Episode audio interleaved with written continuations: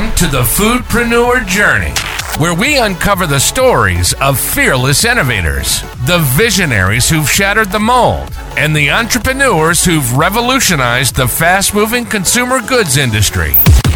Join us as we journey deep into the hearts and minds of FMCG's most daring pioneers, those who've redefined the game, challenged the norms, and left a mark on the world of consumer goods.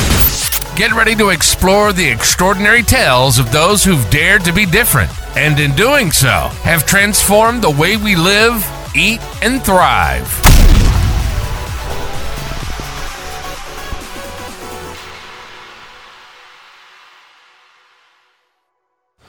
Hi there, and welcome to another episode of the Foodpreneur Journey podcast, powered by AccountBytes, the accountants for food and drink brands. In this episode, we chat to Claudio Owusu, co founder of Gusto Snacks. Hi, Claudio. Welcome to the show. For our listeners out there, can you tell us a little bit about yourself, but more importantly, what your drive is to get out of bed in the morning? That's interesting. Uh, firstly, Darren, thank you very much for having me. So again, yeah, my name is Claudio Owusu, born and raised in Italy. I spent basically majority of my lifetime over there till I was 18. As as we're speaking now, I'm 26. So moved to London roughly in 2013. I used to play football professionally at the time, and when I moved to London, I thought perhaps I could focus on my uh, on my football career, and uh, it was likely to also advance since this sort of the land of football. But then I quickly realized that that wasn't going to work. Uh, so I had to essentially uh, focus on my studies and also try to basically pay my rent by working various jobs. So I worked at Tesco, night did uh, worked at a warehouse, did a bit of uh, cleaning jobs uh, when I arrived. I did a bit of internships as well. So from there, I decided to basically to study sports management at university. So combining my love for sports with business. At the time, my sister was studying business in Ghana. My, my whole family is based in Ghana. So she was basically working for a bank. So I said, okay, let me try and combine business with sports. At university, ended up studying sports management. During basically my last year at university, that's where sort of the business or the entrepreneurship side of me kicked in. But I, I, I know that we will go more into how the business started. But I think to answer your question, what sort of drives me. Uh, looking back, I've been amazed by how my life has transformed. As I said, from working at as a cleaner at Primark, working at, in a warehouse, a Tesco night shift to wake up in the morning to go to college and also go to university. I, I've quickly realized that there's so much more to life. There's so much more that you can do as a human being. And the, the one thing that basically wakes me up uh, in the morning is basically is, is the ability to say okay how far i can go? How far can i go? And this basically continuously going through numerous challenges and saying really what is the real potential for myself. So so that's that, that that's the drive. I try to play an infinite game. So which means essentially not it's never a win or loss situation for me but it's rather uh, to say oh how far can i go? And you know what, what are the boundaries that i can break? Amazing. So before we move on, we need to talk football. I, am not like I, I, don't let it go. Obviously, all the listeners know I'm a big yeah. Newcastle United fan. We we need to understand yeah how, how, close we got in in football terms here. So yeah, so in Italy, I was basically um I used to play Serie C. So that was basically so you go uh, Serie A, Serie B, Serie C, and the, the team's name was Salò at the time. I'm not sure what division they're in, but I basically I used to play the under 21s, and then I I moved away, came to London, but I came to London by myself. Um, I, I, was I didn't come uh, with my mom at the time. I used to live um, in Italy with only my mom, but she was sort of tired after 20 years, so she wanted to go back to Ghana. And Italy does not allow you to sort of combine studies and work and live by yourself. Uh, so she said, okay, come to London. I heard that here students can juggle multiple stuff. So move to London, lack of connections, you know, uh, football is, is also about who you know. And um, slowly, when I started working, I I slowly, slowly just my performance just dwindled, just started, started going down and uh, lack of focus and a lot, a lot of that came in. So I actually came here and started working at Arsenal as a community sports coach. So I used to work with little kids. So um, really helping them sort of develop their football skills. So uh, I still try to stay in the football uh, space, uh, but then after university, then grassroots football, unfortunately, in this country doesn't pay a lot. Uh, you can make a living out of it. So I, I basically had to get myself a full time job, and yeah, and but that's how close I was. Uh, perhaps I should have stayed in Italy, but I don't. I don't know. well, we'll we'll make that decision after we we find out more about the business. yeah. So obviously, in your words, can you describe what what your business brand does? So essentially, Gusto Snacks is an ethical focused brand on a mission to reduce food waste through healthy and innovative snacking. And the whole concept is trying to tackle food waste at the farm level. So farmers basically are unable to sell all their produce because of aesthetic reasons. And that's something, it's a topic that is widely discussed recently, which is something I'm really glad about because that what is happening at the farm level is really outrageous. So we save these ugly fruits or rejected fruits from going to waste and we transform them into air dried apple crisps uh, mixed with various flavors. So the one thing about the business is that when we started the idea, we, we, we thought perhaps we could tackle the problem by transforming the fruit into juices, which a lot of companies were doing. And uh, I think Innocent is, was, is one of them as well. Um, but we saw that that space is very much congested. So what we wanted to do, what we thought about doing was, okay, if we transform them into uh, other formats. So for example, we transform them into snacks. Nobody's actually tackling sustainability from that angle. And two, we can add uh, flavors to it to bring innovation to the category. So basically, uh, I'm not sure, Darren, if you have if you have tried dried fruit in the past, but usually they tend to be very chewy. Yes. Uh, when you have your dried mango or you have your dried pineapple, whatever, they tend to be just uh, one singular product, one singular ingredient. Sorry, and we said, okay, we can transform them into dried up uh, into dried fruit crisps, but to have to label that as crisps, then they would have to be as crunchy as your potato crisps. So that's one thing we, tell, we, we said, okay, we could do. And also we wanted to add flavor innovation to the product. So for example, if you look at the potato crisps uh, market, they come in different flavors. So uh, salt, vinegar, you name it, various flavors. But when you look at the dried fruit crisps, the dried fruit, now there's no flavor innovation there. It's very, very boring. So we wanted to add, uh, bring sustainability, add innovation, and also to ensure that the quality is much more advanced compared to the category. Okay, perfect. Quick question on that. So when you're obviously talking about the aesthetics or the sight of the rejected growth pro- produce from mm-hmm. farms, yeah, do we know roughly sort of what what percentage would normally get rejected? So yeah, so basically, UK farmers and European farmers waste up to 28 million tons of food each year at the farm level. Wow, uh, which is is a lot, and uh, it's interesting because not people don't know actually about this. The, the usually generally people know about sort of the waste that occurs at the point of contact, so at the point of sale, so from um, from supermarkets to homes but actually the whole supply chain uh, okay there's there's a waste occurring. So you can think of four apples starting from farm level to actually arriving home.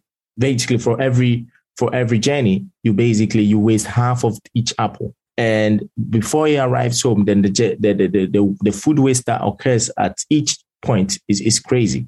And i mean there, there, are, there have been some solutions that have been presented to to sort of tackle this problem but I think it's much more education and trying to uh, also changing the consumer's perspective on on how to basically how to see food and how to uh, actually when you get when you go to the supermarkets not to sort of relegate some fruits. Oh, this this apple looks ugly, so I'm not going to pick it. But actually, we need to try and give a chance to all types of fruit as, as long as as long as they are all, they are edible and they are perfectly good to go. Okay, perfect. So, talking a little more about the food and drink sector or the FMCG marketplace. Interested to get your opinion on what you feel is the most important personality trait or the strength that someone would need to be able to survive or work in in the sector. We know it's a fast-paced environment. We know there's a lot of problem solving. From co-founder of a business, if you were trying to mold the perfect person to become to, become your right hand man or woman, what would you be looking for? There's huge emphasis when, uh, I mean, when we talk about FMCG uh, on top supply chain skills, you you must know how to move products from A to B. I think that's that's a very crucial point because during that transaction, there's a lot of things that you have to juggle from uh, perhaps the late deliveries, the, the delivery cost, perhaps uh, arranging with your with your storage partner how much goods they, they are basically they are receiving. Uh, so that's. There's a huge emphasis on that on that on, on that skill. That's something that I would really love if you want to get yourself into food. I would definitely encourage you to basically to try and hone on uh, a skill that is definitely is highly required in the in our industry. Really.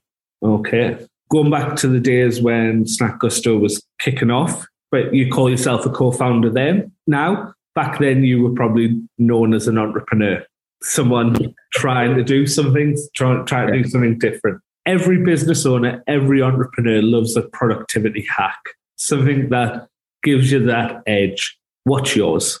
So when it's, it's, it's, interesting because when we started the business, I always say this: knowing little or being naive is always a blessing because you don't you don't really know how much it's going to take you to actually get it done, and you always think, oh, you are perhaps one year away from becoming a millionaire. That's that's that's definitely untrue. That that was what kept us going. We thought perhaps we wanted to absorb information. We wanted to learn. We wanted to advance our skills, and that's myself, myself, and also uh, my my uh, my business partner Giuseppe, who is also another founder. Um, that we, that's how we, we basically we, we we basically focused on. So what we, we used to do is we would basically reach out to people like yourself and ask for advice. Uh, and also try to go to network events, uh, meetings, and basically try to speak to people about it. But for, for us, really, we, we knew there is an opportunity because both of us are from Italy. So you can already, uh, in Italy, there's a huge sort of level of racism over there, uh, being black founders. When we came to London, we saw, wow, no, this, this, this heaven. Uh, although some people might uh, argue that, there's still a bit of racism, but it's fine. but it was for us. We recognized there was there was a huge um, opportunity. Uh, there's a huge opportunity on this land and we didn't want to sort of to let that go. So we doubled down on, on our work and things kept coming our way, really. Cool. So hard, hard work, dedication, oh, and graft. Exactly. so roll, rolling back the the times, thinking about when you were starting up and where you are now as a business. Is there anything that you look back on uh, in reflection that you see was a success, but right now or back then, you didn't expect it to be? So w- when we started a business, something that we, we did I'm really proud about. We didn't. We had just the idea. So when during the ideation phase, we would go to the likes of NatWest, Unlimited, Santander. We would pitch the idea. We will sort of attend this startup competition and win five thousand pounds.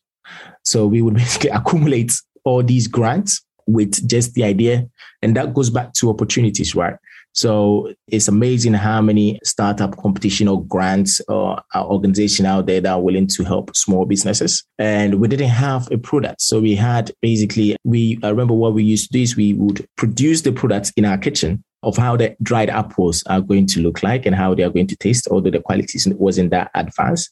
And on the right and on our, uh, on the other hand, we would basically print how the packaging is going to look like. So on the left hand you had the product, and on the right hand you basically had sort of the the, the, the, the how the product is going to look like on the paper. So we would go to these startup events and pitch our idea to them, and basically they would see the packaging, we would tell them the story, and we were able to accumulate some money to actually kickstart the business. That's something that we are we I'm really proud about because a lot of companies when they have an idea they go straight to sort of raising money, uh, going straight to investors. But we really had the time to of to sharpen the idea, to speak to as many people as possible, to to also sort of get feedback and improve the business model.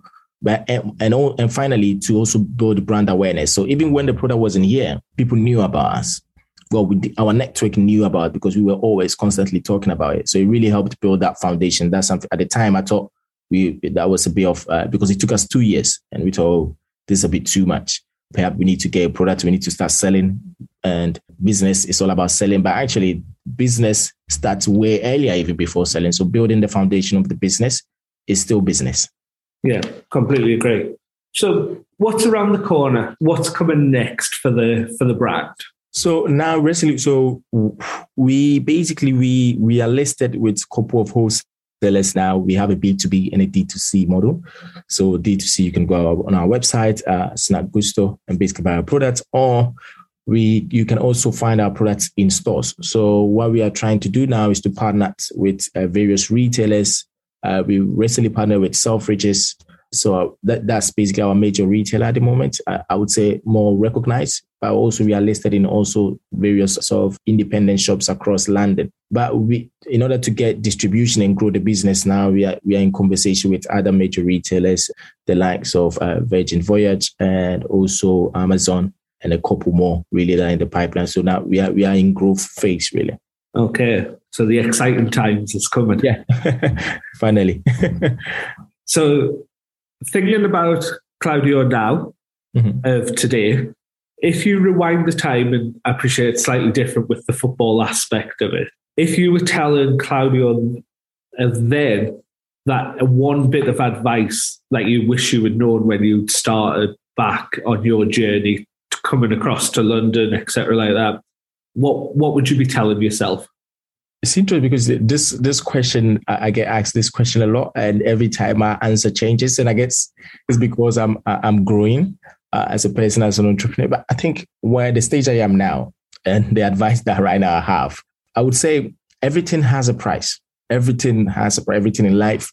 You know, as as little it may seem, as big as your dream may seem, everything has a price, and you you have to ask yourself uh, how much you are willing to pay that price or how, what are you willing to give away to make your dream come true or you know to achieve something in life and that's something that people don't i think people really don't um, appreciate or understand um, it's very easy to say you want xyz from from life.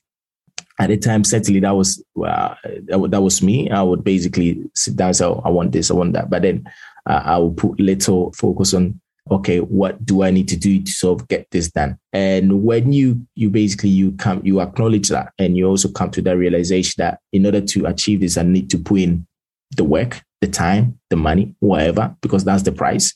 Perhaps I would have to stay home when my friends are going out. I would have to stay home and double down on this work to make sure that I see that's the price that is you need to pay. Perhaps not spending much time on your phone. That's the that's another price you need to pay. So uh, everything I would say, the advice that I would, I would have given myself say, hey, things don't just come like that. You need to pay a price for it. Okay. So one of our core values is we love to live. So I always ask every guest, how do you learn? How do you take advice? Who, who do you take it from? And if you had a friend or a colleague that was looking to go through your journey and they're like, have you got a recommended a business book that can help us? which ones you go to? Mm, I've read uh, so many books. This book is escaping me. the Go Giver. Okay. The Go Giver. That's basically uh, a sales book. Um, I, I, forgot the name of the author because um, I read a couple of years ago, but I think it has it comes in three editions. There, there's a green, blue, and red. It talks about basically trying to. It talks about this salesman that is trying to is kill for is struggling to close deals is doing whatever he can to actually to try and hit the targets without being fired but through throughout his journey throughout that process he basically sort of shifted his mindset into giving rather than taking that's something that i've really i've implemented in my business and trying to provide value to people because essentially we are determined by the value we provide. Uh, you know, Martin Luther King said, "You know, not everybody can be famous, but everybody can be great because greatness is determined by service." And that's that's that's that's one advice that I would give to somebody who is listening to perhaps to become of service because if you become if the more valuable you are the more people demand of you the, more you are demanded from people that by people the more basically the more you are able to put a price on your on your service. So basically focus on trying to develop yourself and trying to be, add value to people's life. Because that once you are valuable, everybody would want you. And guess what? If you are in high demand, you can determine the price and then the money follows. Okay. Thanks for that. Finally, how do people find you if they want to find out more about yourself? Obviously, more about the snacks and the brand. Where's the best place for them to visit? Preferred social media platform is LinkedIn. so you can find me, Claudio Owusu. The brand name is called Gusto Snacks, so G U S T O uh, Snacks. Uh, we are very active on uh, various other social media platforms, and you can also find us. Uh, we have our personal website, uh, but uh, me personally, I'm very active on LinkedIn. Uh, people feel free to reach out. cool. Just want to say thank you for your time today. It's been great hearing your story from kicking a football around in Italy to coming to London to taking this product produce and turning it into something yeah, for the whole environment. Thank you very much, Darren, for having me. Thanks. Thanks for listening to the Foodpreneur Journey. You can find out more and get show notes for this and all other episodes at the Foodpreneur Journey Podcast.co.uk.